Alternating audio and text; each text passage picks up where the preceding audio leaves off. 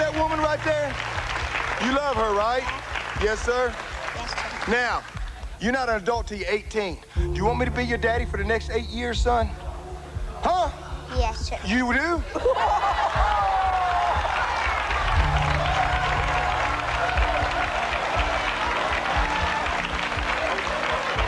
Why do you want me to be your daddy? I have no daddy. You have no daddy? Well, let me tell you something. Come here, give me a hug. You're listening to the King's Hall podcast, making self ruled men who rule well and win the world. Well, gentlemen, welcome to season two, episode one of the King's Hall podcast. I'm not really sure, Dan, how you begin the show on a chipper note after that clip, which always gets me. You got to give us a minute here, Eric. Yeah. What is Yeah. it about that clip? Yeah, well it's it's really interesting when you watch it because it's it's from uh Jenny Jones.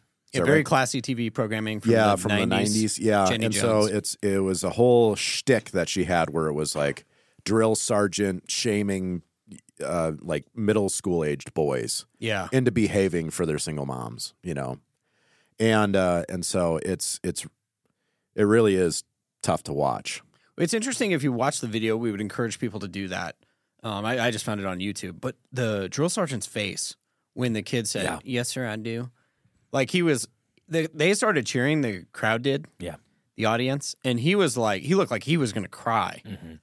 And then he's, well, well, why? And the kid's about to cry too. He's, I have no daddy. I think it's particularly moving too when you think about this, because in America, how many people are in that situation where they're saying essentially the same thing? I have no daddy. Right? It seems to be something that resonates with a lot of people. And when you look at our culture, eh, there's a desperation about this situation as well. So, current data as of 2021 indicates that roughly 18.3 million children live without a father in the home, which is roughly 25% of all children in America. That's, guys, that's a high number. It's unbelievable. There's a lot of fatherlessness. That number jumps up to 35% when looking only at adolescents. So, as kids get older, it seems like parents are more likely to divorce, and that affects teenagers. As you know, teenagers, that's going to be a huge demographic Yeah. uh, that sets the tone for the next generation. So compare those numbers to 1950, in which just 6% of children lived in fatherless homes. Clearly, fatherlessness, fatherlessness has drastically increased and been a problem. Something happened, as we'll see in this episode, in the 50s and then in the 1960s. But I think, gentlemen, the reality of fatherlessness actually goes beyond just physical absenteeism. Many more fathers, though present, abdicate their authority and responsibilities and may nonetheless neglect to have a meaningful role in their children's lives. So you have certain things like workaholism, dads who are just negligent or not there. But whatever the case, we have uninitiated men who are clueless about what their responsibility is as men going into adulthood. And, our friend Michael Foster has called this sort of phenomenon the clueless bastard uh, bastardization, I guess, of our culture. So you can also look at a few other numbers, which we'll do, and then I want to ask you guys a question. W- One of the things that we look at is birth rates. They continue to plummet, meaning there will be fewer and fewer fathers in the future. So since about 2007, the U.S. birth rate has fallen by 20%. Twenty percent? 20%. And Since 2000, 2007. Seven. That's- I remember two thousand seven. Yeah. it's not that Like, long ago. My truck Clearly. is older than 2007. My car is from a different millennium. It's also pink. it wasn't always though. We it's just, like I, I faded apologize. cherry red, but also yes. So drastic numbers. Two of the major events, by the way. Uh, why 2007? There's also a huge drop off in 2020. So 2008, the economic crash, uh, that made people want to have children less and less. Yeah. And then 2020, we don't have all the data, but birth rates are absolutely tanking even more because people are saying, "Well, look at inflation." Yeah. Uh, you know, myocarditis, vaccine. We just got canceled. We Yeah. just got canceled. Come on. Eric. Yeah. Plus, with plummeting fertility rates. Yeah, so Yeah. that's the other thing that I, I want to talk about. You've got millennials increasingly rejecting parenthood, and because of the current hormonal health crisis that is afflicting Brian both men and women, Yeah. we've talked about it on Bright Hearth and the Hard Men podcast. Mm-hmm. Some studies have estimated that sperm count in men will be so low that by 2050, reproduction will become physically impossible. Maybe that's why we see these like womb labs, like grow a baby in a lab stuff on Yeah, on social media. trying to figure that out. They're trying to figure this out. Yep. I re- I've seen The Matrix, Yes. so so I've seen that happen. well, it's weird It goes because nowhere good. Don't no. don't shoot the sun. you know the orcs. Same. What is thing. wrong with Don't me? shoot the sun. Wow. Wow.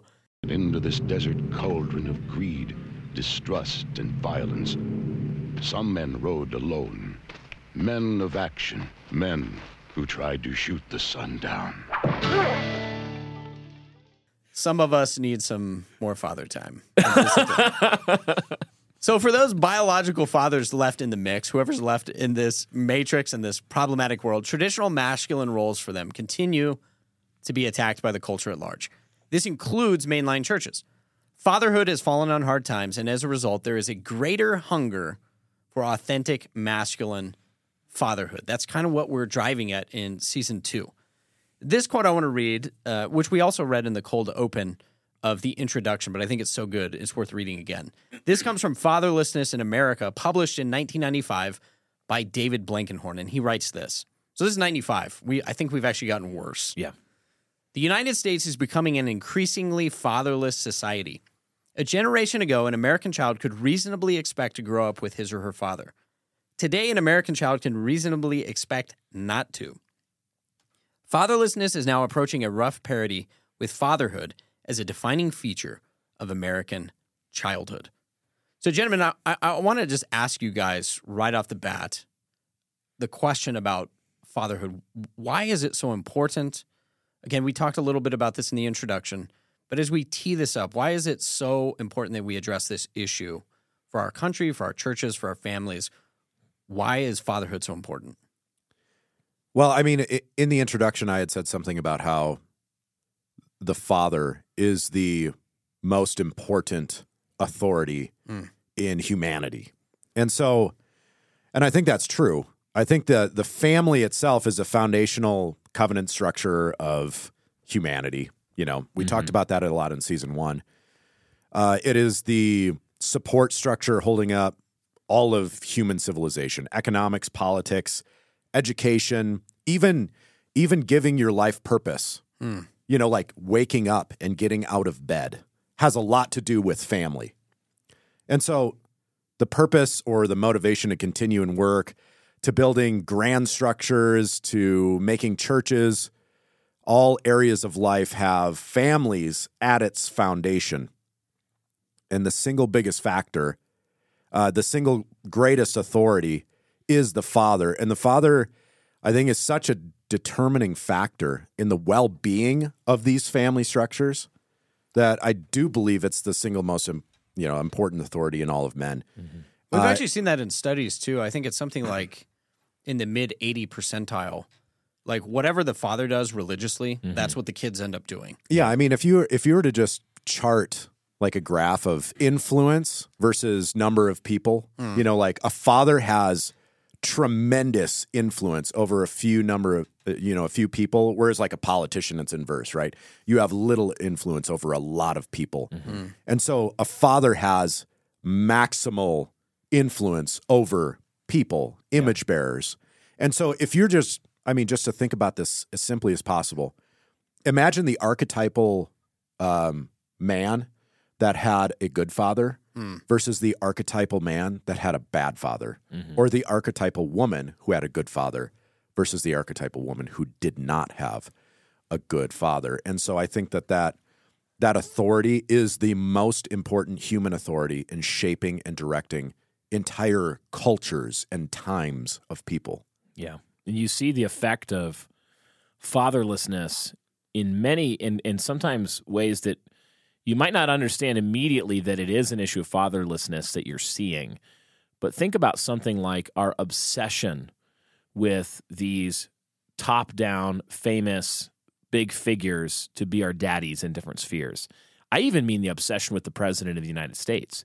When you have a fatherless culture, a culture where you have no none of that organic low level leavening everywhere of good fathers raising up good good sons and daughters you you start to reach out to figures that you hope will will fix the problems, will parent everybody.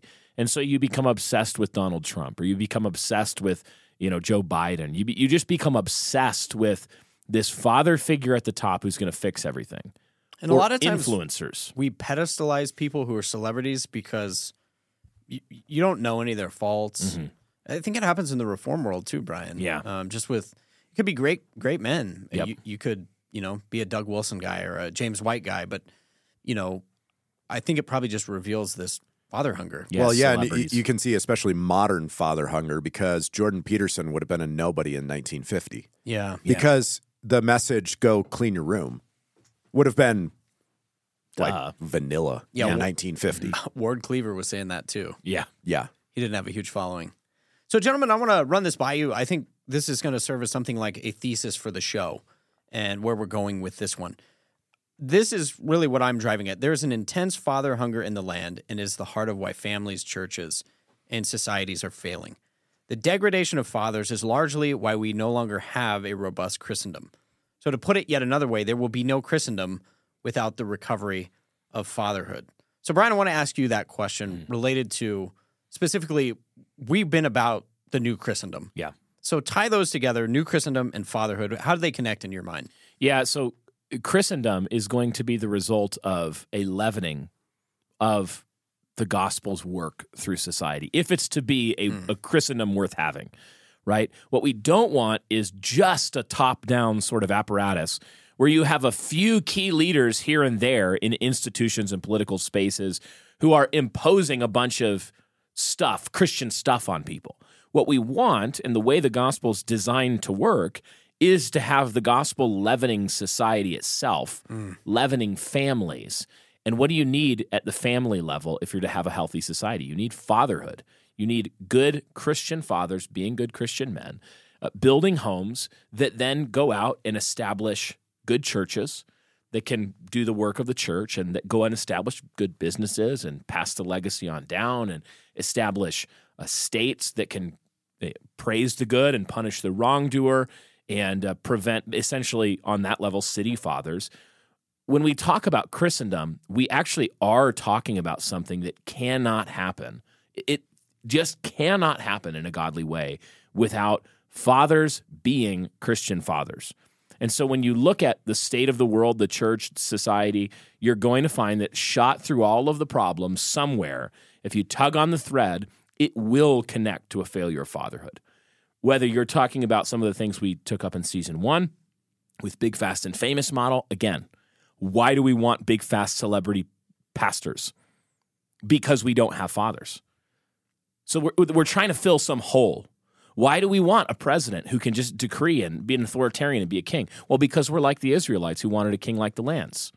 We, we, we don't have fathers, and so we try to reach for ersatz versions, fake versions of fathers. And what it all comes down to at the bottom is that at the, the at the very foundation level of reality is a father. There's a father there. And so you can expect for nothing to work built on t- if if fatherhood goes wrong. All of creation is supposed to reflect the father rule of God. And so I, I I think when we talk about Christendom and we talk about fatherhood, we're talking about a hand in glove sort of thing. It seems to be makes sense. a thing of first order. Yeah, it's a first order issue. Yeah, I think that's that's really important. Uh, the other thing I, I want to say by way of just talking about this episode, we're going to be talking a lot today about the diagnostic uh, nature of you know wh- what's wrong with fatherlessness in America. So we'll be doing a lot of the diagnosis. The second part, we're going to look at some of the root causes of fatherlessness.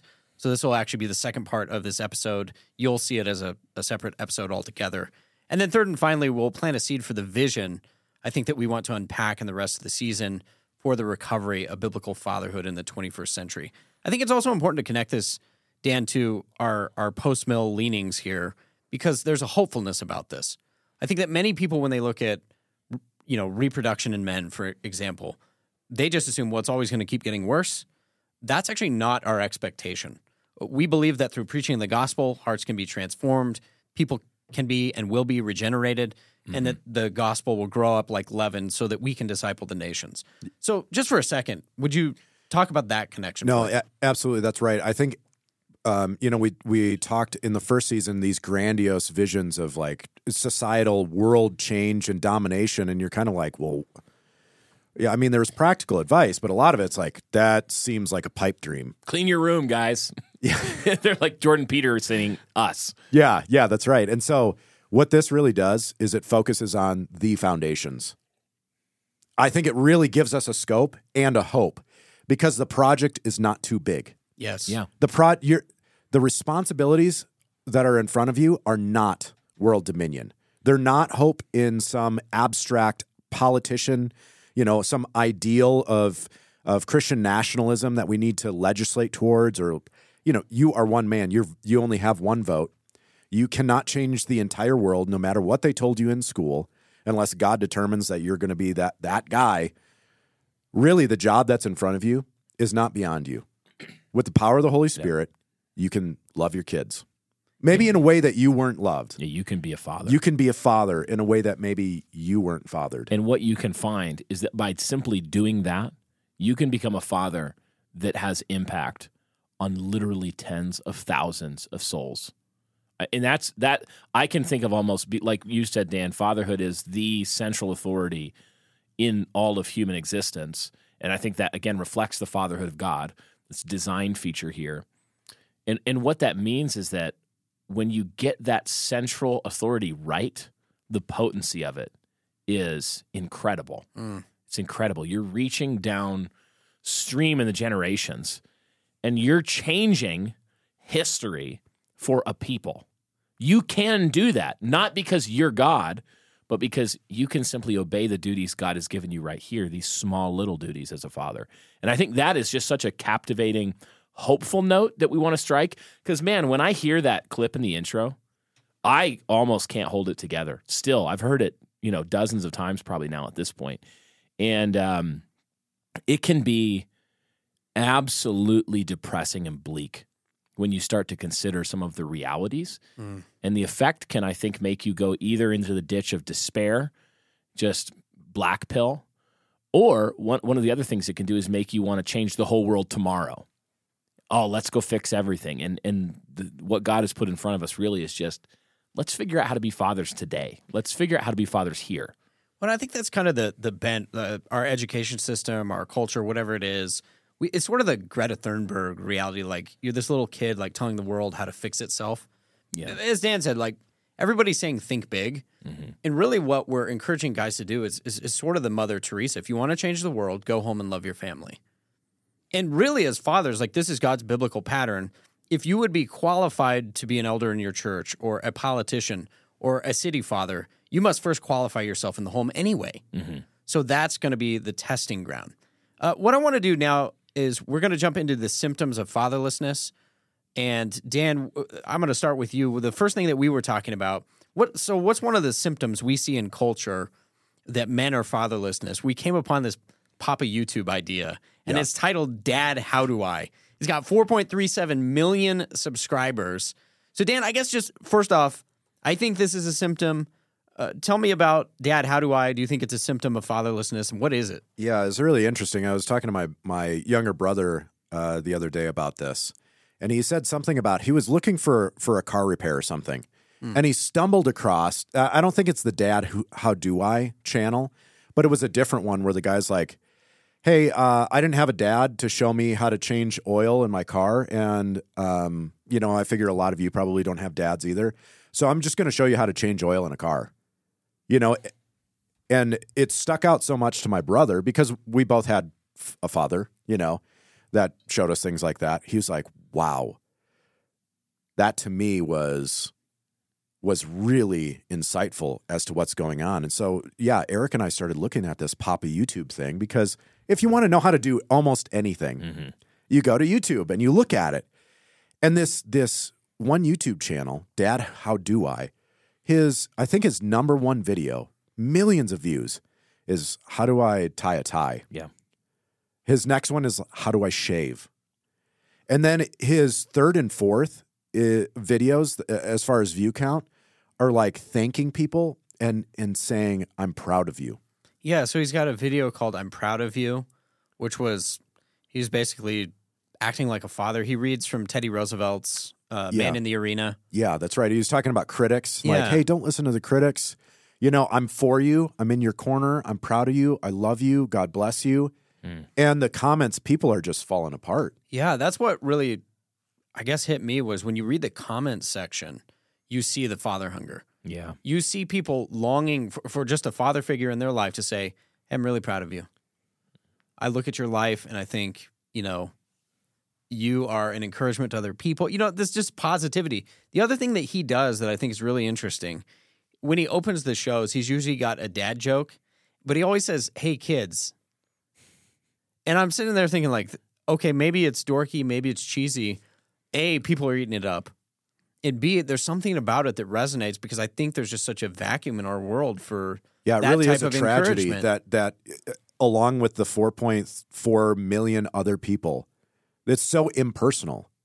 It's synthetic. He you know, because he's know not a real dad. He doesn't know you. He He's doesn't not know if you're- proud of you. He, yeah, he's not. But people are so hungry for it. Almost like a, a starving person that finds a bowl of plastic fruit Yeah. and is like, it's close enough. Close enough. Th- This reminds me of a phenomenon that is cropping up that is going to be absolutely massive, and it's the artificial intelligence friends. Most of them right now, you see the advertising for is for gross sex porny stuff. They're like, "Oh, I'll be your friend. I'll date you," and then it's all about like, "I'll send you pictures and role play." It's, this gr- is it's like gross. AI. Artificial intelligence chatbots that will be your friend, your girlfriend. Seriously. I'm not even kidding. This is a thing. I've now every t- they they're advertising on Twitter, and I every time I see one, I Dude, block it. I'm no, like, no, no. you this has been blocked, happening in block. Japan for a long time, Ugh, where uh, we had a military member who was going to be touring in Japan with some government officials, Mm-hmm. and they said, just so you know, um, there's a chance that one of them will bring their robotic girlfriend Yeah. or wife, and you must treat them like respect. a human being. Are you And so, serious? I yes, mean, guys, I this am is for real. Doug Wilson wrote the novel for a reason. Yeah, yeah, because it, it already does exist. So my que- my my prediction is that you will probably have father versions of that. really? You I, I so? guarantee. I mean, I almost guarantee it. Within the next five years, I'm going to call it. Someone can fact check me in five years from the year of our Lord 2023. That there will be artificial intelligence apps that you can have a dad and you can ask it questions like, "Dad, how do I change the oil? How do I tie a tie?" Dad, you know, that will text with you and say, "Hey, I'm proud of you. How's work going? How's you know? Do you need any advice?" I guarantee you that will happen. But but I think I, I agree with you, and I think you've already seen this like movies like Big Hero Six, Mm. where it's like the kid's best friend is like a robot. It's a robot. Um, and the ro- you know the whole point is like the robots develop like personalities like Yeah. humans, and we're really moved by it. I think it's this. It's tied to a bigger thing, but I think that is like this fourth industrial revolution. They're trying to warm you up to it. Yeah. Um, Dan, any other thoughts on Papa YouTube? I guess. What do you think the application takeaway from that is for a lot of guys? Because I mean, as a father, I see that, and I think about the young men that maybe come into my pastor's office and we do counseling, and I think, hey, don't forget, above all things, these these men need a father. They need encouragement. Um, you you typically see. We'll get into this next, but you typically see in the OK Boomer thing, it's like, hey, stupid. You know, let me tell you something. You need to Right. respect me. It's it's not what you find with Well- with Dad. How do I? Yeah, I, I think that this probably seems like a shallow example using YouTube as like, well, yeah, I mean, I I have to look up how to change the alternator on my car. So does that mean I have father hunger? Or, you know, that's a really shallow example to see somebody like tear up because there's some a guy who looks like a dad saying, I'm proud of you. Mm-hmm. But I think really what it shows is just even the basic foundations to the point where there are millions of people that don't have somebody that they can say, Hey, dad, how do I use a stud finder? How do I find a stud First, behind you a wall? put it on your chest. Yeah, and you, I You know. be- The always start there. you have well, to. you know, you got to watch the video because he does it. Does he So- do that? Well, he says if you clicked on this video because you're a girl and you want to find a boyfriend, then this is the wrong video. so it's pretty funny. It wasn't what you expected. ah, No, no, no. But but but I mean, it just shows like even at the most foundational level of human functioning, there wasn't a, a, a man there, a dad, to say, "Hey, son, let me show you how to split wood. Let me show you how to tie a tie. Let me show you how to patch a hole in drywall. You know, let me show you how to change your brakes." Mm-hmm. Much less the deeper things in life. Mm-hmm. Well, I like, think that's hey son, let me show you how to how to win a woman. Yeah. Hey daughter, let me show you affection and love, so you don't seek it from any worthless Yeah. man that passes along. I mean, so I I I think it, the YouTube thing is a perfect example of how deep this pro- problem goes, mm-hmm. And it's even human functioning, not just human flourishing, but just the very elemental uh, things in life. Well, I think Brian, it's tied to stuff you guys have talked about on Bright Hearth. But I was thinking um, the other day after church, I was talking to Lexi about this, where you know midwifery and OBGYNs and stuff like that. We have people who give birth, but it's really because we lost a whole body of knowledge that wives and mothers used to pass along to each other. Yeah. So for both of the sexes, it seems like there's just been a the household got destroyed, and with it, we lost like many, many generations of Yeah. competencies. Mm. Yep, yep. When you talk about, I think a lot of what this shows isn't necessarily like that you have one particular skill that maybe you failed to get from your dad. Whatever. That's going to happen. You're going to Yeah, have skills yeah. that you're going to look up. But but honestly, most of the answer to this, like most of most of this is actually your, a dad showing you just living with a dad, having this is just the tip of the iceberg out here. That's a diagnostic showing you kind of like, whoa, this there's an issue here, uh, because for most of us, our dads didn't do less. If you had a dad, they didn't do lessons with you. Or like, now, son, we're gonna blah blah blah blah blah. What happened was, if you had a, a father who was a good, especially a good Christian present man, you just did stuff with them. Hold the flashlight. That's what you did. You held the flashlight, and uh, even those kind of things are are endearing. Where you you know we a lot of us can commiserate about. You're like, well, you know, I did stuff with my dad, but like he really didn't trust me to do anything other than hold the flashlight. But you you still saw the process. You're familiar with it, and it's funny because now I have my kids, and I'm like, okay, you want to mow the lawn, but can you though? Everything that involves mowing is Yeah. sharp. it's sharp and it spins it's a death spinny thing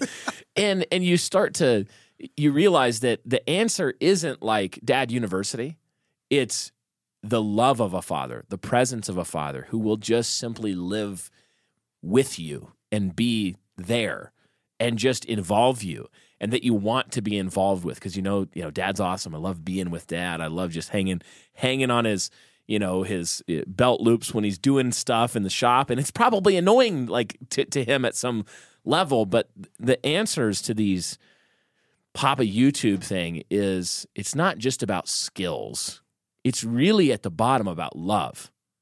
Yeah, I think so much like in John's gospel th- that you get is Jesus talking about being on the same mission as his father. Um, I and the father are one. We're working together. We're working on the same projects. So even beyond Dan, the basic competencies, you're wanting to share your mission so that your boys understand what was dad for. And yeah, maybe it gets lived out if you're working on the bus in the driveway or you're doing gardening. But really, it's about the presence. Um, they sense that you want to be with them. Yeah, there's an identity tied to that, right? Yeah. It, I mean, a father should tell you what you're for, what you exist to do. I mean, you can see this like all the way back when when you look at uh, the Middle Ages to where there's like, hey, you have a family crest, or you can do like a family crest designer or whatever. Imagine if you had a family motto that was you inherited. Like, no, this is your identity. Is that we exist for honor, you know, or we exist for this. This is your crest, tying you to your ancestors, or even last names. A lot of people have the name Baker or Smith, or you know, you, you can think of a lot of names like that. That ties you to something, to an identity, and it's supposed to be from your father. Yeah. And so you can see that, like, hey, son, we go to church every Sunday because we exist to glorify God Yeah. and worship Him. Uh, so, I mean, a lot of it is identity, a lot of it is purpose. And so you have a purposeless people and they're dr- uh, set adrift. you see some cultures even have their patronymics where like russian if you wanted to say um, well my dad they would call me brian duanovich it means brian son of duane like or Oh, brian ivanovich that's what it, it means Ivan, when you hear that in russian it's it means this they literally would call you your name and your son of this guy Well, it's like a Well, Simon Bar Johnson. Jonah. yeah Same deal. it- lots of equivalents in Yeah. uh, in all kinds of languages that just show you again in the fabric, in the very heart of what it means to be a human being as God created it in this world, is to be the son of someone, And what happens when you take that away?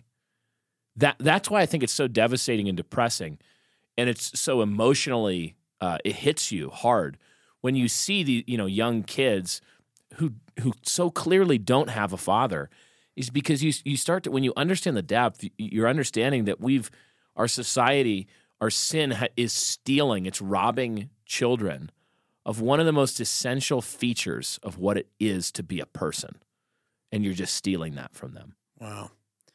Yeah, I think that's absolutely true. Uh, moving on now to number two. Uh, number two symptom, if you will, of fatherlessness in our culture is what I'm calling the okay boomer phenomena, or you could also call it a clash of generations, I think. It's interesting because I looked this one up. uh, As I said before, I was doing some research on this, and it was kind of shocking. It goes back to 2017. I thought it was much older, and probably on Reddit or somewhere somebody was yeah using the phrase earlier, but this was the first one that this this author could find. 2017, it hit mainstream on TikTok, which is where all major societal trends. of course Chinese TikTok came from. Uh, OK Boomer is one of them. So it's interesting too. Uh, According to an article from Vox, OK Boomer is really about the following. So I'm going to quote this.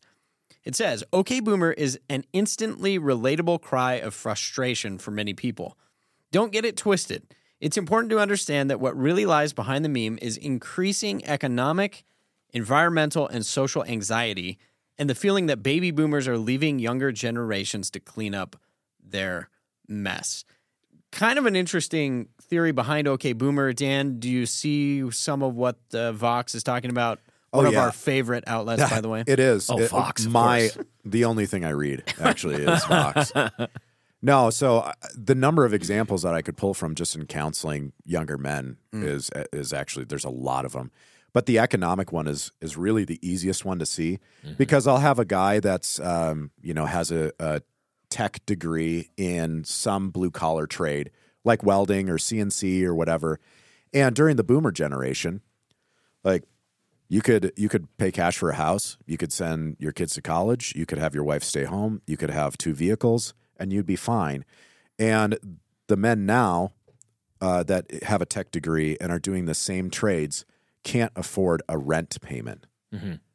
They just can't. They can't make it. yeah And then when you get the hey, I'm having a hard time, the answers are not satisfactory because the older generation is just like, well, kids these days, snowflakes, work harder, you know, stop complaining, stick it out, you know, just make it happen. And that's not a satisfactory answer mm-hmm. because the times are different. And in, I mean, if you look upstream, the the the economic and societal uh, toxic waste has been coming from the previous generation Yeah. and a lot of the decisions that are being made had been made and so i i mean i can see for, especially for people that are younger right now where that is amplified and it, i think this is only going to increase Yeah, I think it's going to get worse. I, I was reading a book titled The Theft of a Decade. This is by Joseph Sternberg, he writes for the Wall Street Journal. Subtitle How the Baby Boomers Stole the Millennials' Economic Future. So he begins that book by talking about how um, there was a, a popular article, I think it's like 2010, somewhere around there. And a guy was saying, hey, you know, I'm so sick and tired of millennials.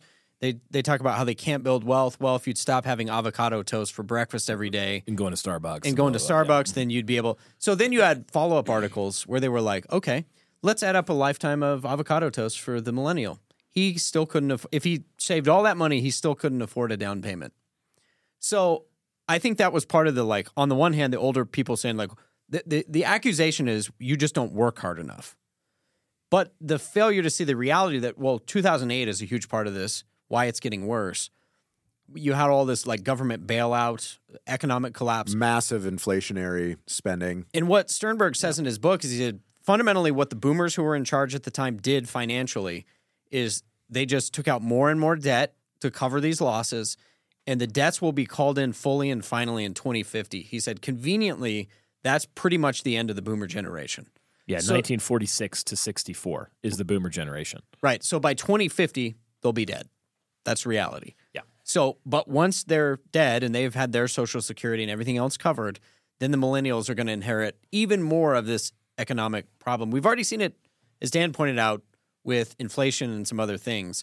So that's the economic side. Are there any other levels for the boomer, this boomer divide between the other generations that you guys see that are not economic but are divisive? Well, I think especially since, and we're, I think we're going to talk about this phenomena in depth later, right? Yes. Yeah, yeah. So when when I think about just this purely as a diagnostic, a symptom of fatherlessness, I think that what it shows, regardless of whether it's true or not, this is a key point.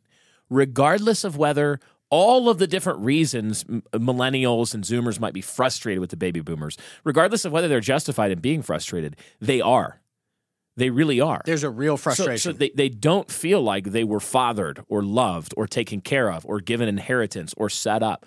They feel like this is just the, the in the zeitgeist is the, the general consensus in popular culture that the, these later generations were robbed, that our dads did not think about us, they thought about themselves. And not only did they not think about us, they actually stole from us with a lot of their political, monetary, cultural decisions. We see things like the sexual revolution coming to to its height during this time, the 60s and 70s and onwards.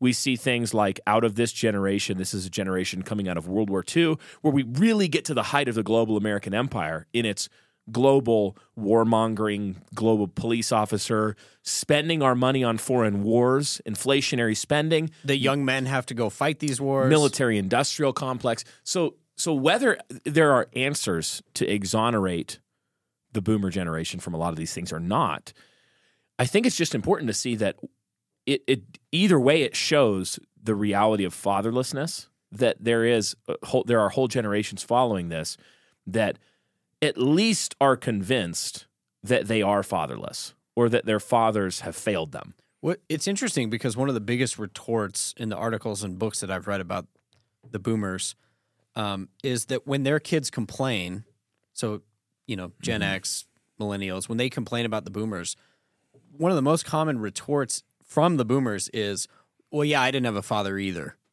So actually, it this is a problem that predates boomers. Right. It's really course. about a, a period of time that they were the, their parents were very fruitful after the war.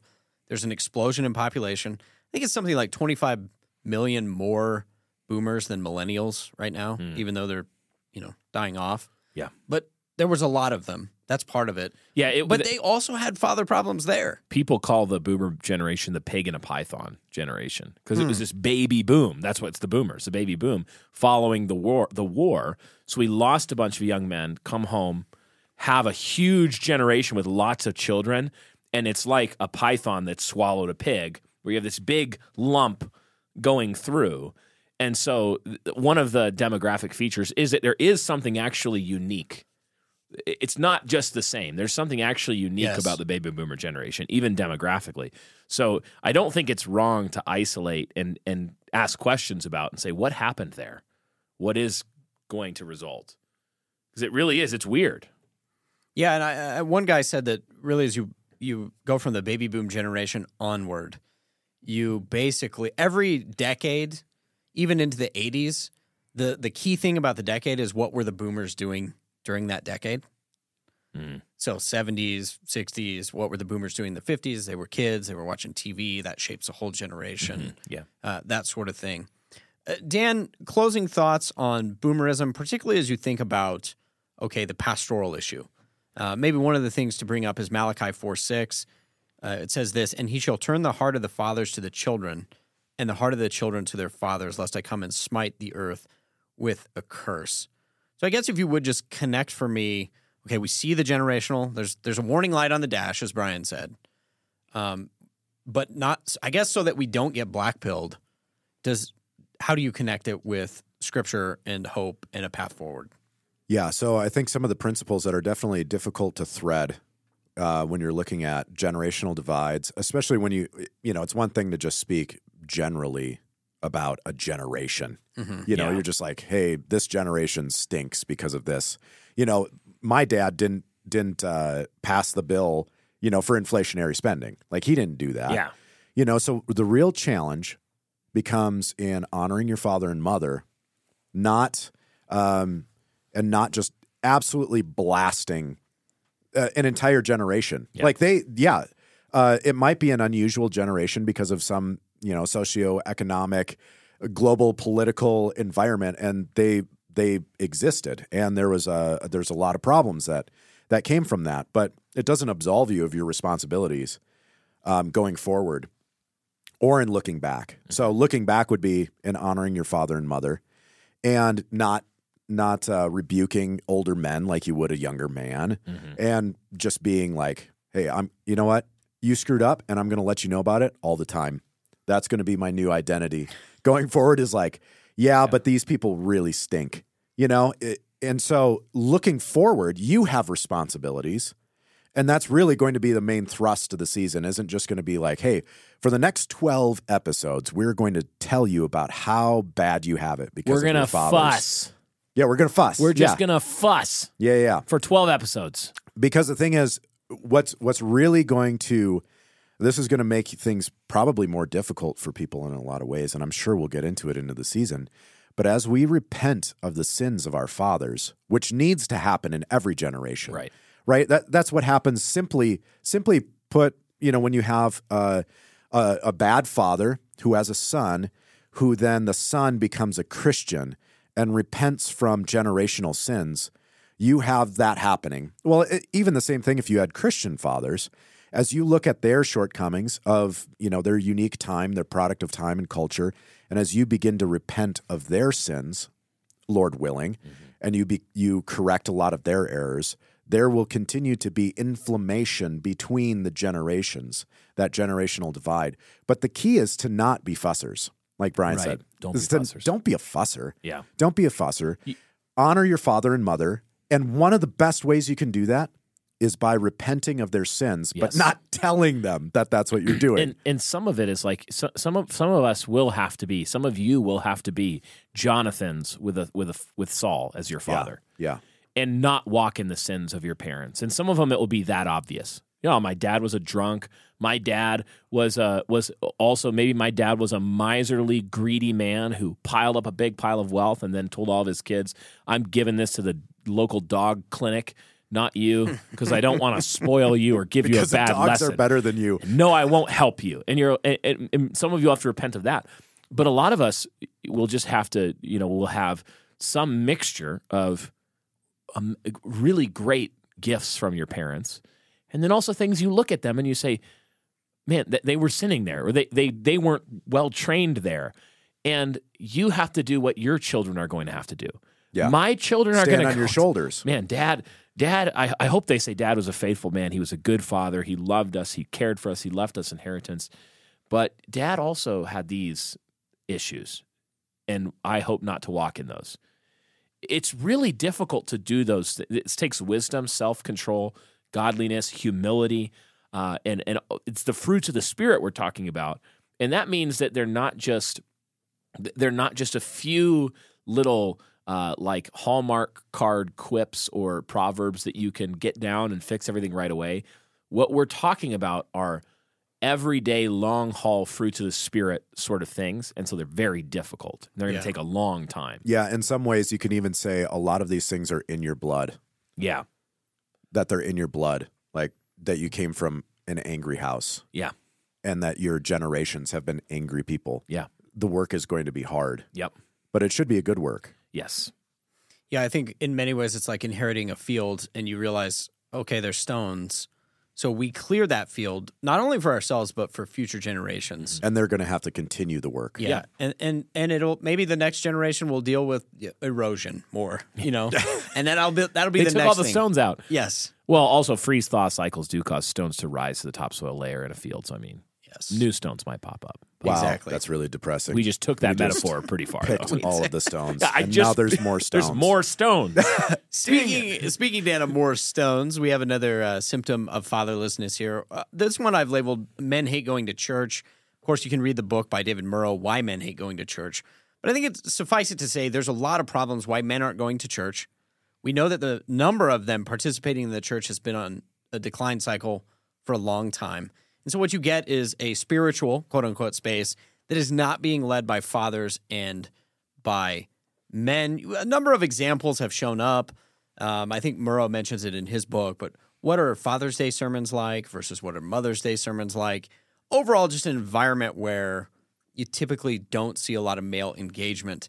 I know that's not necessarily true in our church. We've been very fortunate, I think, because we've had masculine leadership, that there are men here.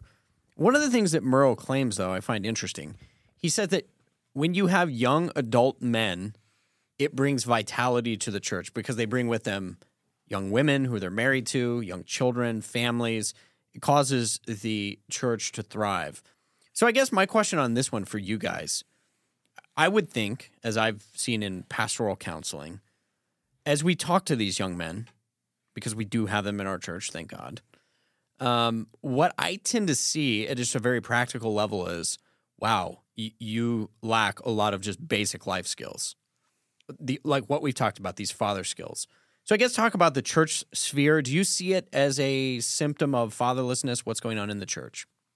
Yes, certainly, and I, and I, I think we we actually see that as a self diagnosis from lots of the young men in the church that they would say, you know, maybe sitting down in some marriage counseling or just general, hey, I need advice on this issue, and you start talking to them, and they'll say, well, here's the thing, um, this is how I learned it from my dad, or even more common, I just I I never saw this. Like disciplining kids is a good example that comes to mind, where sometimes pastors think they can just say things like hey, make sure you discipline your kids regularly and consistently. People are like, I don't actually know what that But means. But they're like, though. how?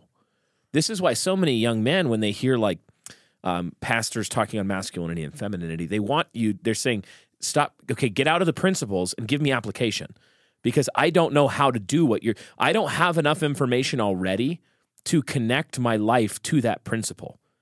One of the laws of teaching is that you have to connect the new information to some pre existing handhold in the information the person already knows. So if you just say, for example, man up or love your wife or cherish your wife, well, a lot of these guys grew up and their dad either never showed them that or they literally didn't have one or their dad showed them the worst possible way of dealing with that issue. So you end up with guys on this huge body of life from basic things like oh, I'm supposed to like when I think about money, I shouldn't just think about can I make the monthly payment. That's not a healthy way of thinking about budget. All the way to I, I thought I was being I didn't know I was being a terrible, toxic, angry husband and ruining the environment of my my wife's life. This is just how I thought you did it. Yeah, in a lot of ways, we've probably all had jobs like this where you start some entry level position and your training is like, this is where you punch in, and then here's your uniform. Good luck. Yeah, here's here's your job. Go do it. And except, yeah, and you so you don't know anything about anything, mm-hmm. right? And you're stumbling around looking like a fool. Except this is how a lot of men have to operate in their lives day to day. Yeah, is that they're untrained Yeah. in life. And so, yeah, you do see that in, in the church. And I think um, men not going to church is is a definitely a symptom of that in a few ways. The first way is kind of like what you said, Brian, is you get these pithy, like punch at men sort of comments, but it's not a very well aimed punch. Yeah. like it's it's not a, a like a, a a really good punch for men is like a, a punch in the shoulder, like hey you bozo, like come on, Yeah. you know, like a fatherly Yeah. sort of punch. Like I give to my sons all the time when I'm wrestling. I'm like, hey, not, not a shot Yeah. to the groin. no, Yeah. not a shot to the groin. You know, when Yeah. when you um when you discipline your son out of anger for something that he was ignorant on, that is that is like abuse. Yeah. You know, it, it- Yeah. your son doesn't know any better because you didn't teach him, and Yeah. then you discipline for him. You know, for that, uh, that can be. I mean, man, that's Mm-hmm. horrible. It'll crush the souls of of your boys. Mm-hmm. And so, so many of of men that are Christians that are going to church, they either get that to where they're they're getting hit Yeah. for being ignorant, Mhm. or the other one is that it, it is so effeminate that it is Yeah. degrading Yep. to be a man and go to church because of the songs you have to sing, Yeah. the messages that you hear, and then you're being nagged at either by women or by men Well- who could be classified as women. you, you have a whole selection process for elders in church cultures are mainly dominated by women because there are more women go to church than not so the selection process for elders in the church is influenced heavily by women in many churches Who can please those women? yeah so who will please the ladies in the church is not actually the same answer as who will be a godly pastor. So so men also come to church and they basically are told that almost every aspect of how they naturally like the natural creational way of being a man the the things you care about naturally that most of them are not just um, not important they're actually sinful. Like the idea an example would be the dominion taking feature of masculinity where a guy wants to go turn a profit start a business employ some people make you know make some change he wants to do stuff and they're like that's ambitious and you need to repent Yeah, you need to kill that. and you just need to think about Yeah. missions more Well, you think about the most popular and books. theology more I think like Dane Ortlund's book, like Meek and Lowly. yeah Well, surely there's some meekness and lowliness to Christ. I'm not going to argue with that. But Yeah, is that absolutely. the full picture of Jesus? You know, one of the things that's been completely neutered from the church is danger. Is the Right. idea that you are a danger. you're made for danger yeah, and you're you made are for dangerous. danger, Uh, and I can I can say that's true because you can read the Chronicles of Narnia, where the question is asked about Aslan, like, Yeah. is he dangerous? It's like, is of he course he's- safe is he Yeah. safe they're like well, the No, he's not. heck no Brian, But he's good. Or Brian oh, will know this, but from Lord of the Rings. Yeah, Right? When, was- I think it's Gimli says to Gandalf, you are fraught with dangers yourself gimli Isn't Fangorn dangerous? yeah yeah isn't he Dan, Dan, were that you was going the- there too? I was. Yeah, I had been thinking about that. That's why I was so quiet. Is because I was going to go there, and then you stole it from me. we You are like it. three peas in a pod. We are. We really are. No, so so the and and so the message of of saying men, especially young men, you are strong. You have zeal. Yeah. You are dangerous. You know, and that can be a good thing or it can be a bad thing. But that whole message has been completely neutered from the church. And so it's far better. What I mean is is that the church has failed men as church fathers, not just in the house, but that's definitely part of it is because they've essentially said, men, you cannot be dangerous. You have to be more like women.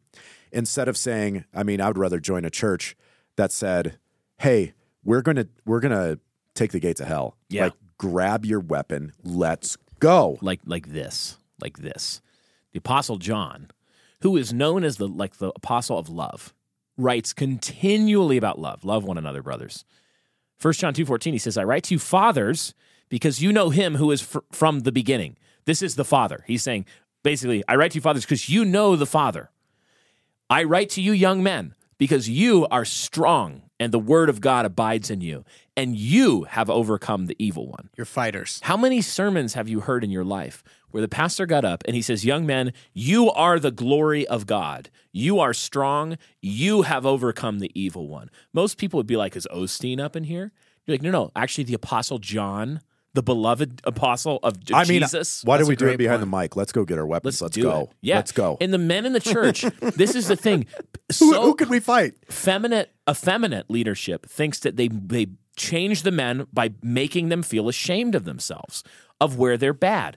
Young men Why don't can't you just that. be more like your wife? Yeah. Young men don't hear 1 John 2:14 though and go, "I am perfect." No. Any Christian man that hears that is immediately thinking like, "I know how how sinful I am. I know my problems." It's it's the it's the warrior's conundrum, right? Mm-hmm. Where they're the biggest fear of a warrior is will I be courageous? yes, will when I the time out? of testing comes, will I run? Yeah. I hope I'm not a coward. You you read this a lot in in World War II narratives to where when the fighting gets hot, that's that's what's Yeah. going on in these men's mind is like, am I going to be able to to die with honor? Yeah. Am I going to be able to fight with honor or am I going to run away like a coward? Oh, hey, whoa. We need to save some of this fire for the Agon. For the Oh. in a minute. In a minute. Yes. Because th- there's a, I want to put a pin in that because this is Agon stuff. This is beautiful. We got to get there in a minute. So I think dovetailing then with the next one, which Mm-hmm. is number four on our list, you know, the church, I think, failing this gospel centered preaching that gives no practical aids. It really leads to the next thing, which is the red pill movement and intellectual dark web. Absolutely. I think these are like Absalom categories, right? This is where men are being stolen away to. So, Brian, just talk about do you do you agree with that Yeah. first of all?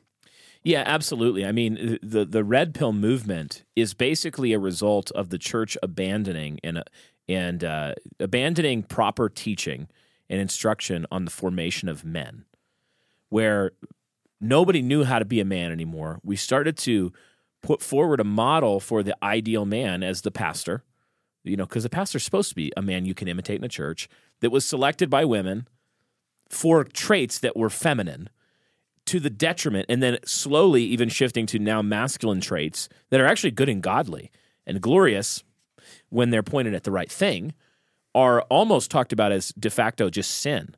So what you get is Absalom. When David steps back and lets uh, sin run rampant in his family and is passive, nature abhors a vacuum. That's not just going to be a slot, a father slot that remains open. It's going to be a job opening. And so you'll have Absalom step in that say, "Oh, the church, the this Christian Western culture that was supposed to teach you how to be a Christian man or woman in every part of what it means to be human. Oh, they're not teaching you about sex. They're not teaching you about physical health. They're not teaching you about dominion taking and vocation. Okay, we'll come in. We'll teach you how to pick up women, sleep with a hundred women. We'll teach you how to make a ton of money and build your own Tower of Babel. We'll come in and we'll teach you how to get people to respect you, how to carry yourself with gravity so that people are scared of you. We'll teach you how to become a dangerous, fit man and, and no guns and no martial arts. And whether it's in a Southern gun culture way or a pseudo intellectual philosophical way, or an Andrew Tate way, or an Andrew Tate way that's just fully uh, wicked, completely debased, you're going to get the red, whatever you call it, in whatever generation you're going to get an Absalom movement that steps in and wins the hearts of the men to the wrong end. And what was fascinating to me, so uh, last year I spoke at this red pill conference, basically like did a lot of degenerate stuff. And they invited me because I'm a Christian. They wanted some Christians. Michael Foster had had been there before, cultivated some relationships. And so, and I told him, like, you know, I'm going to be just obnoxiously Christian and, and tell people to repent of their sexual sin and trust Christ, right? And they're like, yeah, that's, that's fine. And, and I was on a panel, and there was this guy who is basically like into philosophy, and he was a speaker, and uh, and he started talking. The, the founder just sent me the clip um, yesterday. He started talking about what it meant for him to succeed in getting everything that he had been told by this red pill that he was supposed to want he's like you you get into he's he starts talking in this ecclesiastes way he's not a christian he's like look if you get every craziest sexual fantasy you've ever had fulfilled by every woman you could ever want he says it's pleasurable in the moment but where it takes you is hell he said i'm in hell really hellish that's how he described it and he said more and more i'm i'm thinking that maybe there's something to this maybe the answer is to live the christian dogma that's what he said. Wow. So so what you get is you get this huge swing that actually ends up in the name of empowering men, it will destroy men. And that's what we're seeing. That that that is it's abdication of fatherhood in the church.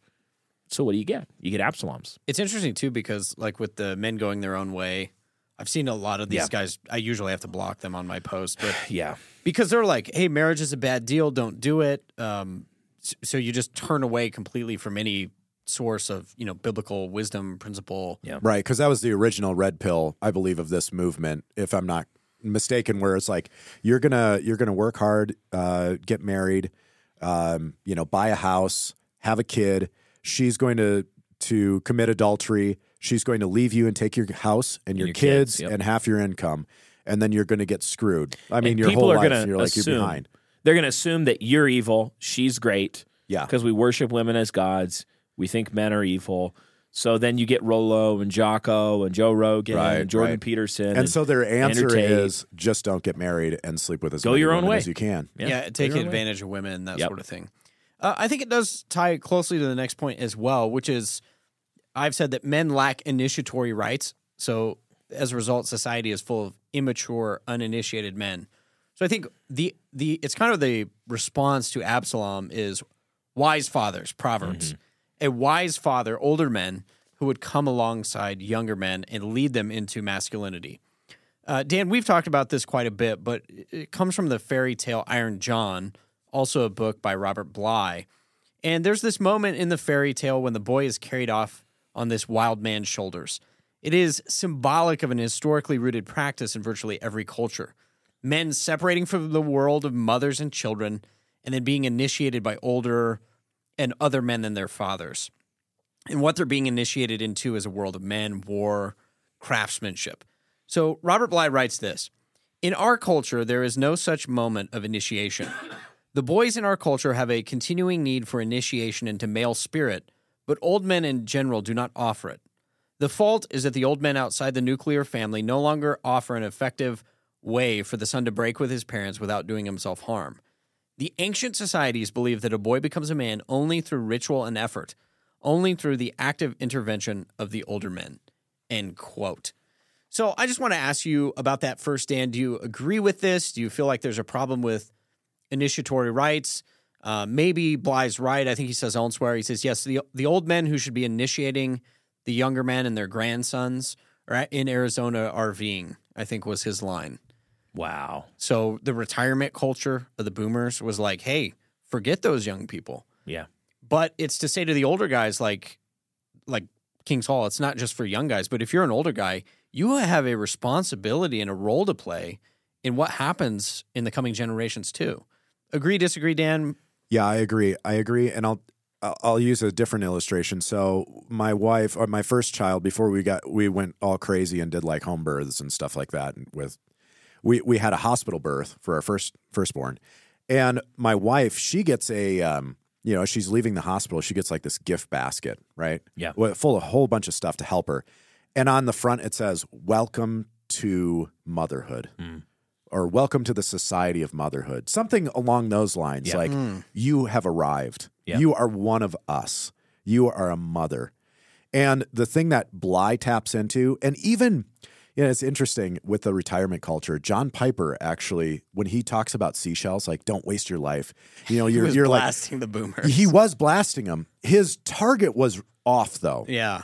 Because it was uh, essentially like you should go do you know third world missions is what, really what you should do. And that's that's not the answer for most cases. Right. it's not the answer. But he did tap into the issue and that's there is no initiatory rites for men to say like hey son you're one of us.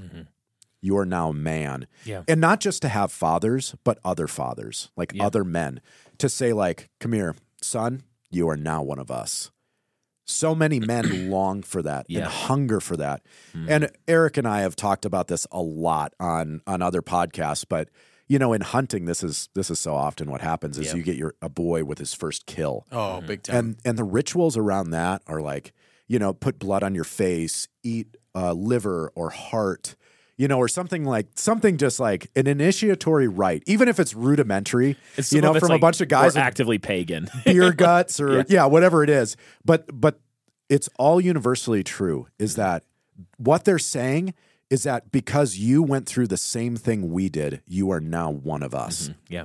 and all of those men or most of those men in in our case have abandoned their Yep. responsibilities and a lot of it is because they weren't initiated either no. they weren't initiated either and so this is a generational thing and and what it takes, man. I, I remember this moment. I have a I have a good dad who was present and faithful to my mom, not in sexual sin or not an angry man, not you know a good dad, good Christian dad, led us to church every Sunday, um, and and didn't start his adult life as a Christian. So just a, an amazing testimony to God's grace in disrupting from family in many cases of alcoholism and radical dysfunction to the left and right and, and behind us on my mom and my dad's side to where I don't even know my, my mom's. I don't know my maternal grandfather's name, nor does my mom, um, because he was just, you know, abandoned them. But my dad, I remember this moment that um, even though we didn't have, we still don't, we still need to do a good job of recovering these. They don't all have to be like this big, el- elaborate ceremony. For me, it was this moment where I did Boy Scouts when Boy Scouts were still boys with a bunch of military old old guys. And so it was really masculine, very masculine environment for like seven years. A lot of outdoors stuff, a lot of suffering in the wilderness kind of stuff. And I remember this moment where my dad and I had decided to start a troop, a new Boy Scout troop at a, a church rather than the the one on the military base. And so we we had planned and we were leading this troop out to the the city of Rocks in Idaho for this camp. And my dad had essentially said, "Okay, you you teach them how to do rock climbing and stuff, and you teach them this. So you give me responsibility." And we we had planned this whole thing. We got there early to set up, and I just like seared in my memory is this moment. My dad probably doesn't even remember this, I've never talked to him about it. But he was like, I was 18. and we sat down and he opens a cooler. If you're a Fed, stop listening. and he gives me a beer. like 18 year old. And it was like there we were. We had we had planned this thing. We were now gonna help these 11, 12, 13, 14 year old guys. And he was like, You're a man. Here, have a beer. Let's do this thing. There was nobody there. It wasn't this elaborate thing, but like that was huge for this young 18 year old, still a kid. Like, you know, not at my own house, my own wife, my own anything. But it was like my dad saying, You are a man. And and 99% of young men today will never hear that. will never have that. Well- they just will never have anything approaching that. It's kind of the joke, right? That um, again, it, I think I mentioned it before, but it's a meme which says like the nobody talks about the true miracle of Jesus' life that he had twelve friends in his thirties. Yeah. Um, men lack. It gets to our next point. Men lack a platoon, male only spaces, Boy Scouts, VFW. These things are largely going away. I think one of the issues is that fatherhood like masculinity is largely something bestowed by other men. Right? You need to be confirmed among other men. Uh, I was thinking uh, ordination the other week was so powerful because it's the men that you respect most saying to you, "You're in." Yeah. we we approve. Yeah. That's such a pivotal thing uh, that is missing in our world. So Anthony Esolen writes about this. I think it's really helpful how men need these platoons, these hierarchical groupings. And he says this until people made a pointed effort at making girls more like boys, there is no instance that I can recall of girls or women spontaneously coming together in teams for competitive sports. So true. The team is an anthropological constant for the males of our species. The activities of the team reflect or they make evident the structures of masculine organization in arts and letters. The masculine team may be a necessary feature for the education of boys. Without it, many a lad simply will not learn. So compare that to 2019, Dan. The Boy Scouts changed its name to Scouts BSA, or the Gay BSA, is what it should have been Yeah. a change that Yeah, reflected the inclusion of girls into the once male only space. Yeah. Again, we've seen similar things. I remember growing up in Colorado when uh, Katie Hnida, her dad was a news anchor for one of the stations. Uh, she was she insisted they insisted that she participate on the CU Buffs football team. Oh boy. Later, there were rape allegations, blah blah blah, huge problem. Well, I think any father probably could have seen this was a problem. Yeah. And why is it a problem? Because again, we need male only spaces, but because of equality, we're not allowed to have them. Yeah. Do you agree? Do you see this as a sign of a, a bigger issue? Man, Dan, your point about birth is such a good point. I mean, and you have these women on these spaces, these women initiatory rites in some ways, where it's like, welcome, you know, but they they don't let men. You're not allowed to have male only spaces anymore. No, if you're to have a, a men's only club, Yeah. I mean, immediately there would be lawsuits. I feel like that, that's that's probably the case. But I mean, Well, the Augusta, reason- Augusta. I'm sorry to interrupt, but Augusta National Golf. Uh, every year, it's a huge thing because they were like, "We're petitioning for the lady golfers to be included," and they're like, "No, this is a men's golf club." But it's a huge point and of it contention. still is. yeah, Wow. they, amazing, good for them. Good for based. Man, we need we need to start golf is awesome. Yeah, I mean, this Didn't is- even like it. These men's only spaces are are ne- necessary, uh, and and it's proved just if you've ever seen teenage boys and how they interact with one another, and then you introduce a girl into the room, things change radically. Yeah. Things change radically. The body, uh, the posturing, the Mm-hmm. the activities, the sorts of things that they do, it's completely different. Uh, women ruin ma- ma- male only spaces. Absolutely, they even um, one of one of the things with Boy Scouts. Um, I happen to have m- almost all male leaders, but you could have female leaders, and and a lot of the Christian alternatives to scouting that have cropped up. The problem with them is they're actually still too politically correct. yeah. They still have mother leaders involved in the Boy Scout thing. And and and women won't understand this. It actually hurts their feelings a lot of time to hear this kind of thing. But women, you actually need to go away sometimes. And you need to make sure that your boys and your husband and, and men have male only spaces and don't ruin them by showing up or trying to be included. It's amazing how bonding is different. My wife even says this because I've said in years past, I said, Hey, do you want to go hunting with me and the boys? Uh-huh. She's like, Absolutely not. Yeah. You guys need space where you can, it, the dynamics is just so much different. Mm-hmm. Uh, by the way, correction, a sad correction. I looked this up while we were talking. Oh no, is it Augusta Oh, is. They Augusta, they caved. Caved. yeah, See, so- another one falls. They've been admitting this one is from 2017. They've been admitting like Condoleezza Rice, other power women. Condoleezza Rice. Yes. Power women? Oh, man. Power. The pantsuit wearing demographic. Get out of here. You That's Couldn't have said it that better just- myself. That's what it Nigerian is. camera guy. I can't remember what can't remember what his name is. So we agree that men need male only spaces. One of the other ones tied again very closely to this. I said men lack a meaningful agon. So again, this is why I think you have things like Fight Club. Why was it so popular? Basically, because you have immature boys finding destructive, narcissistic ways to try to pursue masculinity in a world where there is no space for that. Yeah. Um, I, I do think that there was a lot to learn from something like Fight Club. What's the attraction? Again, it, it tends to be a very Absalon type space. But as Anthony Esolen has pointed out, men learn best in the context of an adventure or a fight or what, you know, an agon. But we're not, Dan, we're not allowed to have those. No. Our words are violence. Violence is toxically masculine. We need to put those things to death. James Cameron said that You testosterone are gay. What? Are you gay? you are gay. J- James Cameron said that uh, testosterone itself needs to be banished. Well, it's being banished. I think they're pretty successful. Yeah. But Dan, just briefly, why do men need a combat zone for ideas and their bodies? Yeah, I- I think there's a certain safetyism that comes with mothering. I mean, that's it's kind of built It's into feature, yeah. Mm-hmm. mothering. Is it's it's a it's a verb. There's action there, meaning like, hey, nice, nice, be safe, be careful, don't do that, don't climb there, don't do this. You know, uh, the other day I was looking for uh, taekwondo or jujitsu gym for my boys. I've got four boys. They fight constantly. I mean, it's just like, you know, that's what boys do. And I was like, well, I mean, at least I should train them how to, you know, take a punch and to deliver a punch. But all of these gyms are like co-ed, Yeah, they're co-ed. so they're going to have to fight girls. That was the problem and, we like, ran into as well. Yeah, like no, no, you do not fight girls. Anyway, anyway, Yeah. The, the point is that men need this because they need male only spaces, and boys need male only spaces because, like we talked about earlier, they're dangerous. It's a, d- a design feature. Yeah.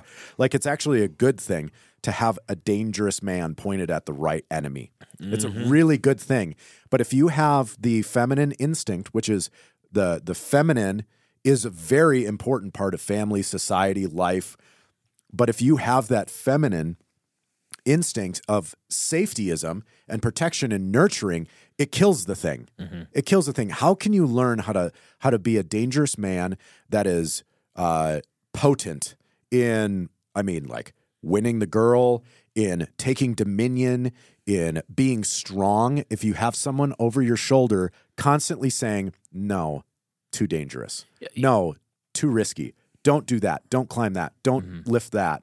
You could get hurt. You could do this. You could do that. Yeah. Like always at the forefront of your mind, there's risk there. Yep. Red alert. Don't go any further. There's risk. Whereas the masculine should say, heck yeah, there's risk. Yeah. Let's do it. What if we lose? Then we lose in, with honor. Yeah.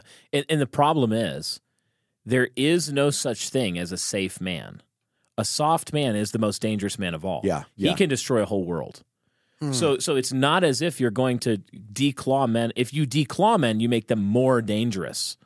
Be- because then they they they give way, they they stop fighting, they stop building, they stop cultivating, they stop doing the things that men obsessively were made to do. Even things like inventing. The greatest artists and inventors and are men historically, and it's not an accident. No. It's because they were meant to aggressively throw themselves into things in a way that builds worlds. And when you when you neuter, when you cut their testicles off, and you do it by removing all of their their places of struggle and removing all the male influence and removing all of the fathers, and you just give them mothers of both sexes, then what you end up doing is you actually make the most dangerous man of all, the fat, soft, low T loser. And I also, passive. I also think, like we've talked about the physical, but it also ties into intellectual. Brian, you've talked a lot about how uh, it's such an awkward thing. Like when there's ladies on Twitter like arguing, Oh yeah. and it, and you know Beth Moore is the master of actually detonating a whole conversation with a very manipulative Yeah. feminist approach, right? Because when a woman enters and says, "Oh no, these mean boys are being mean to me," yeah. well, it changes where you- you're no longer able to have this intellectual fight. Can't do combat. No, uh, it's interesting quote. Esolen Esolen Esolen says this: "The whole of rational life, as J- John Milton conceives it, is an agon, an adventure, and a fight. We must fight because it is for us men of the essence of virtue itself, whether physical or intellectual. So Yeah. for us to progress as men, we need these these spaces to fight. if courage is the testing point of every virtue, and it is, and you remove all situations or you attempt to build a world where courage will no longer be needed, you're actually eliminating virtue itself. Virtues no longer have the possibility of being tempered by heat. Mm. It's it's like all you can get is low grade steel for the rest of forever because you're never going to get men who actually know how to take a punch intellectually and verbally and relationally and and men will have to in the world that exists right now. I mean, men will have to. If you take it away, it's not that they're not going to do anything, it's that they're going to build a hellscape. They're going to build a bureaucratic mothering hellscape. Like they're just going to ruin everything in churches and society and families. They're going to give way to uh, the feminine everywhere, and the feminine will become a monster. So, like when you lose the masculine, the feminine also becomes this she beast hydra that destroys everything She beast. she beast, you know. so uh, it, we it's very difficult to overstate how important it is that men and boys get this, get this time and these spaces, and that we create them and Yeah. recover them. Yeah, the importance of fighting in the masculine is is is Yeah. hugely important. I, I remember when I was in grade school, um, I had a uh, I, I caught an interception at recess and returned it for a touchdown, and I was doing some sort of celebration dance. Right, one of the kids made fun of me, punched him right in the face, right in the nose, and I I the thing is he was he was stronger than me. Uh-huh. And after I did that, I was like, oh no, what is he going to do? Uh-oh. You know what happened? We became best friends. It was like, yeah, I deserve that. Yeah, yeah. So, but I guarantee you, like two That's women, two, two girls respond. fight. Guess what? The feud is on Enemy- for life. No, th- even to this day, my wife talks about fights she had Yeah, no. with this other lady. That anyway, This is how same name. names, baby names, get taken off the table. Yes, yes, No, it we is. can't name her Cindy. I knew a Cindy in third grade. She was a real piece of work. piece of work, is what I was. She was Yes, bad. that's what you were looking for. She Yeah, was she mean. She was mean. She to was a witchy lady. She was witchy. There Yeah. you go. That's how. And every husband who's tried to name a daughter knows this. You absolutely You've know oh, it. you've proposed a name and found out that there was a feud somewhere that has and it's taken still that name. continuing Yeah. to this day. You're like, I'm sure she grew out of whatever happened in third She's grade. fine. She's probably fine. Actually, when I- she's probably not. Are you on Cindy's side are- now? Yeah, there's- yeah. no, no, no, no, no. Cindy, we're sorry. Cindy, I'm so sorry. Uh, gentlemen, I want to close. We've got uh, two points. We're going to devote other episodes to these, uh, so we don't have to go too in depth here. But I think worth mentioning signs of fatherlessness. And the first one would be the sexual chaos, largely stemming from the sexual revolution, post 1960s, all that good stuff. But when you think about things like immodesty, right? I, I was watching a, I think it was a football game. It was a Michigan football game, and they were getting absolutely destroyed by TCU and they were showing like the quarterback's sister, and she's in the crowd, and she's got like a tube top and Daisy Dukes, mm. and her dad is standing right there, and I- I'm just cringing and going to change the channel as they keep zooming in on them, and one of my sons said, "Why does that father do nothing?" and it really struck me because I was thinking, Based. "Wow, that's actually the I think the key point here. Why is dad standing there?" Watching her dress like that and not saying anything. So, Brian, agree, disagree. It seems like a lot of the sexual chaos that we're facing is fathers who didn't do what God did in the garden, which is no, no, no, no, no, more clothes. Yep. Protect, nurture, love, pour into, not leave this gaping ho- uh, void of um, affection that needs to be sought by every man. Um, not teaching daughters that uh, they have this temptation before them always to try and manipulate and seek their validation Wanting attention. by sexual attention, to be lusted after by a thousand men instead of um, faithful to one man. Uh, and this is all father hunger. Even even I think if you push back and said, "What about mothers?" and there, there's we're not doing a season on motherhood, so it's like, but but even the motherhood is designed to sort of nest under the covering of fatherhood. So a lot of the issues you see with daughters, you also see with men who would not correct their wives. Mm. And so now the wives are discipling the daughters to be hoes. You literally see this where they're taking them out, they're teaching them to be obsessed and vain with their appearance to where oh she it's fine she looks great let her you know it's this is the fashion now honey you just don't understand uh, I, I mean sexual chaos is the result of unself-controlled men who give way Yeah, you have you have fathers that are supposed to show their daughters that they're actually a treasure. yeah There's something to be to be Yeah, sought after. They're valuable. they're guarded. crown, They're va- and, glory of man and therefore a treasure must be protected. Yeah. It must be protected. You're valuable enough that you must be protected instead of just displayed like on a i've already football had screen in I- front of you know millions of people. I've had to have this conversation already with one of my my little ladies because she's very feminine. She is an absolute queenlet, as I call her, and uh, and I've had to tell her because she was frustrated with Mama one day about why Mama wouldn't let her wear some clothing without a dress. Like you, you can't wear these pants, these legging things without the it had dressed come down your knees. And I had to take her aside and because she was real frust little little lady, real frustrated with Mama. And I'm like, Mama's loving you right now. She's protecting you because and and not because you're shameful, but because you're glorious. Like you are a treasure, you're a crown. And um, I just think of how many little girls grow up where they they don't have any of that. They don't nobody's telling them that they're just like nobody's telling a young man you're strong. Your strength matters. You're supposed to be dangerous. You're supposed to have ambition. You're supposed to love the Lord and your people and go do hard things. no Don't one's punch telling your him- sister. Yeah, don't punch your sister. No, now actually now they're telling him go to the jujitsu gym and punch another person's sister. Uh, but no one's telling the, the young ladies that they are a glory and that they are that glory is supposed to be a gift and a crown. Yeah, their value is it's it's funny because no no little girl that's grown up in the last 30 years has doubted their value. Yeah. It's like, well, you know, you rock girl, Yeah. you know, whatever, you can do You anything, go, whatever. girl. But it it's a misplaced value. Yeah. Because it's not just for any passing passing guy. Like Mm, No. you are too valuable Yeah. to be displayed this way. And and so there's that lack of affection from fathers to daughters that have shown like this is what right affection looks like towards a daughter. But the same thing could be said about a son in directing him as far as promiscuity goes. Instead of just saying like, hey, you know, like do whatever feels good sort of thing, you know, get get whatever you want. Uh, instead it should be like, hey, you're you're potent. You are dangerous and you can raise a line of of children, of sons and daughters to your own glory and the glory of God. And that's a dangerous thing. Make sure that you choose wisely Yeah. the woman that you're going to, Don't to, to select. Don't settle. Don't just go out and sow your wild oats Yeah. and all that. Yeah. Yep. Be a glory. Yeah, the last thing to say about that is homosexuality. I wonder if one of you would talk just a little bit about that, but uh, it really makes fatherhood obsolete. Ob- For the obvious reason, you, you can't multiply. I mean, yeah, you can even see this in in some relationships where there'll be like a much older guy who's groomed a younger man, mm. So which gross. is. I mean, this whole subject is absolutely revolting and disgusting. Disgusting. But this is a common thing that you see is like an older guy and a younger Yeah. guy, and you have like father issues on display for like. I mean, it's the o- almost Yeah. the most obvious. Just a, a Mister. Should I call you Mister?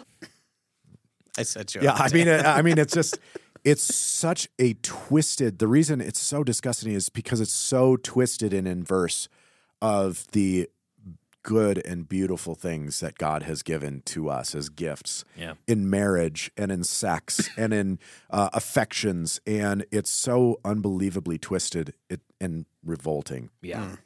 Yeah. Homosexuality is uh, essentially it's the enlarging of male lust to like a supernova, just eat the whole universe, eat the whole solar system of masculinity. Homosexual relationships are often extremely promiscuous and extremely sexual. I mean, like the number of partners, the number, because what you get is you're taking two male libidos and just pointing them at each other in a really disgusting and perverse way. And so you end up with um, instead of instead of this beautiful creational design where you have uh, a glory that cannot be without the coming together of the man and the woman, which is world building and life giving. You have this death cult. It's a death cult. It's another way of seeing that those who hate wisdom love death because it's impotent. It cannot produce. It's fruitless. It can only rob and steal and kill and destroy and pervert and it gets poop all over everything. the best stories are the best. I want to just fly by that as quick as I can.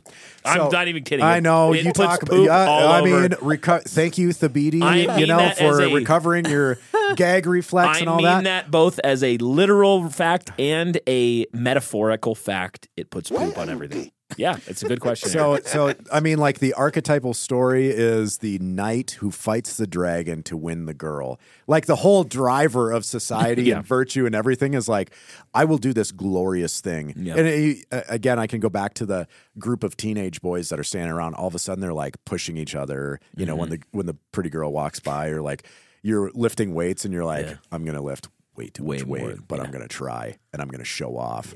You know, um, it's the driver of human society, and I'm going to carry it just becomes so becomes many chairs. it becomes I, your supernova thing, although really dorky, is a really good picture because it just implodes in Yeah. itself and it just swallows, and it will take an entire people with it because Yeah. that's what homosexuality does. Is it defiles a people, not just a person. It's late stage sexual perversion on a societal level. It just Hmm. shows like you're in the late stage of empire. I, I, the the late stage of decadence and complete lack of restraint, where that which is the, even the women are giving up the natural use and burning with with lust for one another. I mean, it's just like it is the evidence that you have rejected wisdom wholly. Yeah, it's essentially like the death throes of a culture, Yeah. I think. Um, Dan, I want to close with something that you put on our list, which was I thought was phenomenal, which is that fatherlessness produces risk averse drones, uh, corporatism, statism, that sort of thing. Um, we can close with this one, but wh- what did you have in mind? I thought I thought it was a fantastic point. Yeah, because men don't have that family crest and that family motto, like I talked about. They'll inherit anything that that uh, a father corporation or statist government will give to them, and they almost interact with organizations like they would a family line and family legacy. I've seen this before. There was a there's a man who has uh, he's a boomer. He worked for a company um, his whole life, and he wants to be buried at the company grounds. He- What? like the family plot. I'm not joking. Like, Weird. He wants to be f- planted, uh, you know, put in the ground at this this factory because that's how he relates to this organization. Is almost like this is my my father. My whole mission in life has been to make this company successful, and that's I mean that's an extreme example, but what it really reveals is that so many men don't have a like a family motto or a crest. I don't either, you know, but I'm I have I'm, I'm, going to make discovering one after this conversation. Yeah. I'm going to make one. I think my family motto is just going to be full send. Full send. that'll probably age well. I'll Yeah. say that. Um, and so and so you can see like how people now re- relate to government and to work and to career and to a lot of other things very strangely like a father and so the expectations from those things especially the government almost becomes like a father being benevolent to its children. Mm-hmm. Like, oh, you can't pay for college. A good father would help you with your education. I, daddy government, will be a good Yeah. father and I will pay for some of your student loans. yep. You know, uh, we could use tons of examples about that. Like, hey, you're getting up in age, and um, you know, a good father passes on an inheritance. So here is a social welfare or social security program. I will take care of you. Enter into my loving embrace. And it's it sounds kind of like over the top, but that is exactly what has happened. Is that you have a political ideology, a, a government, or a corporation, or some dream that you have that you end up relating to as a father. And it just shows that there's an aimless people that has no purpose. And so it's been co opted by statist government Mm-hmm. and by really- corporate America. really interesting uh, teaser for the next episode that we'll do. But it's interesting to note that the black follow, fatherlessness rate, which is so high now, pre 1960s welfare, there was actually less fatherlessness in the black community than in the white. Wow. So it hasn't always been the case, but it's that transfer, Dan, of you went from fathers to papa, papa government. Yeah, that's right. And that was an intentional move. Yeah, even even government workers, you can see that a lot of the times. I mean, we mm-hmm. have a lot of government people here that are that are definitely like you know awake to this sort of thing. But Yeah. but you can see the the standard uh, trope of a government worker, like a road crew, like there's six guys leaning on shovels. You know, daddy will take care of me. Yeah, when you don't actually have to do, you don't have to go into the agon and work. You don't have to compete because you have complete. The government has a monopoly on the use of force, and so it can force people to pay taxes. It can print money whenever it wants, and so it's it's your job is safe as long as it can keep stealing from people. Forty percent tax rate, whatever. You're good. So you don't have to go in the agon. You don't have to fight and win. The top five percent do to go up the ladder and get to these high high positions and there are good leaders and good men in these in these jobs but the general structure of the thing is directly conducive to anti-masculinity not hmm. not masculine virtue Yeah, great points. Gentlemen, it's been a wonderful uh, time having a conversation about fatherlessness in America. Looking forward to part two next week. We're going to be talking some of the root causes. So we talked about diagnosis, symptoms, uh, but then we'll get into next week some of the root causes. And, um, you know, I think that'll be another enlightening conversation. yes So, Brian, would you close us down? I'm going to have Yeah, you close us down. But before you do, just tell us a little bit about New Christendom Press yeah and what uh, people can be looking forward to. Yeah, New Christendom Press is an endeavor that we are uh, all working together to attempt to build a publishing house, a modern multimedia publishing house that can create resources that are in the vein of theology with calluses, as Dan says, um, theology with practical anchor points that you can hook onto that will make actually move the needle in your life um, to, to show you the good and the true and the beautiful in every part of what it means to be human. And so we're, we're hard at work here in Ogden, uh, aiming to build that, writing books, getting authors that we think are going to be helpful to you, like C.R. Wiley, writing a book on some of what we talked about today, even. Uh, expect to continue to see high quality podcasts, some new projects launching here in 2023 on that front, and uh, also a conference. And so, if you'd like to support us or learn more about that, sign up for our interest list for the conference in 2023. You can go to newchristendompress.com and uh, help us make this thing get off the ground with a bang. And we hope it serves you. That's really our, our aim is that it would serve you and that this would be an unbought Christian publishing house that could uh, just, you know, start the right fires and build the right things. Yeah, and we you can also support the King's Hall at Patreon. And if you're curious, we have talked, uh, we have had quite a few after hours uh, shows that are not publicly released, they're Yeah. just for our patrons. Uh, so over the break, we were still busy producing content Yep. uh, on, the after hours. And if you're curious, we have quite a few episodes on the generational divide between the boomers, millennials, and our hopes Yeah, for great Gen point. Z, for the Zoomers, that based generation that's coming up. Yeah, we have a, a chat group full of some wonderful gentlemen uh, in the through the Patreon as well. So check that out. There's a lot of great rewards, and also you help make us make this show possible. I know I know a lot of podcasts say that, but it's true. Um, we actually Eric works full time for New Christendom Press. I work part time. We all work part time for New Christendom Press. Like this is actually something that we're aiming to put our blood and sweat and tears and strength into, and uh, we we can't do that without you guys. We literally can't. So we appreciate your support everywhere that you guys have been giving it. And uh, in the meantime, remember, Vincit qui se vincit. He conquers who conquers himself. Start there, and uh, we'll see you next time on the King's Hall.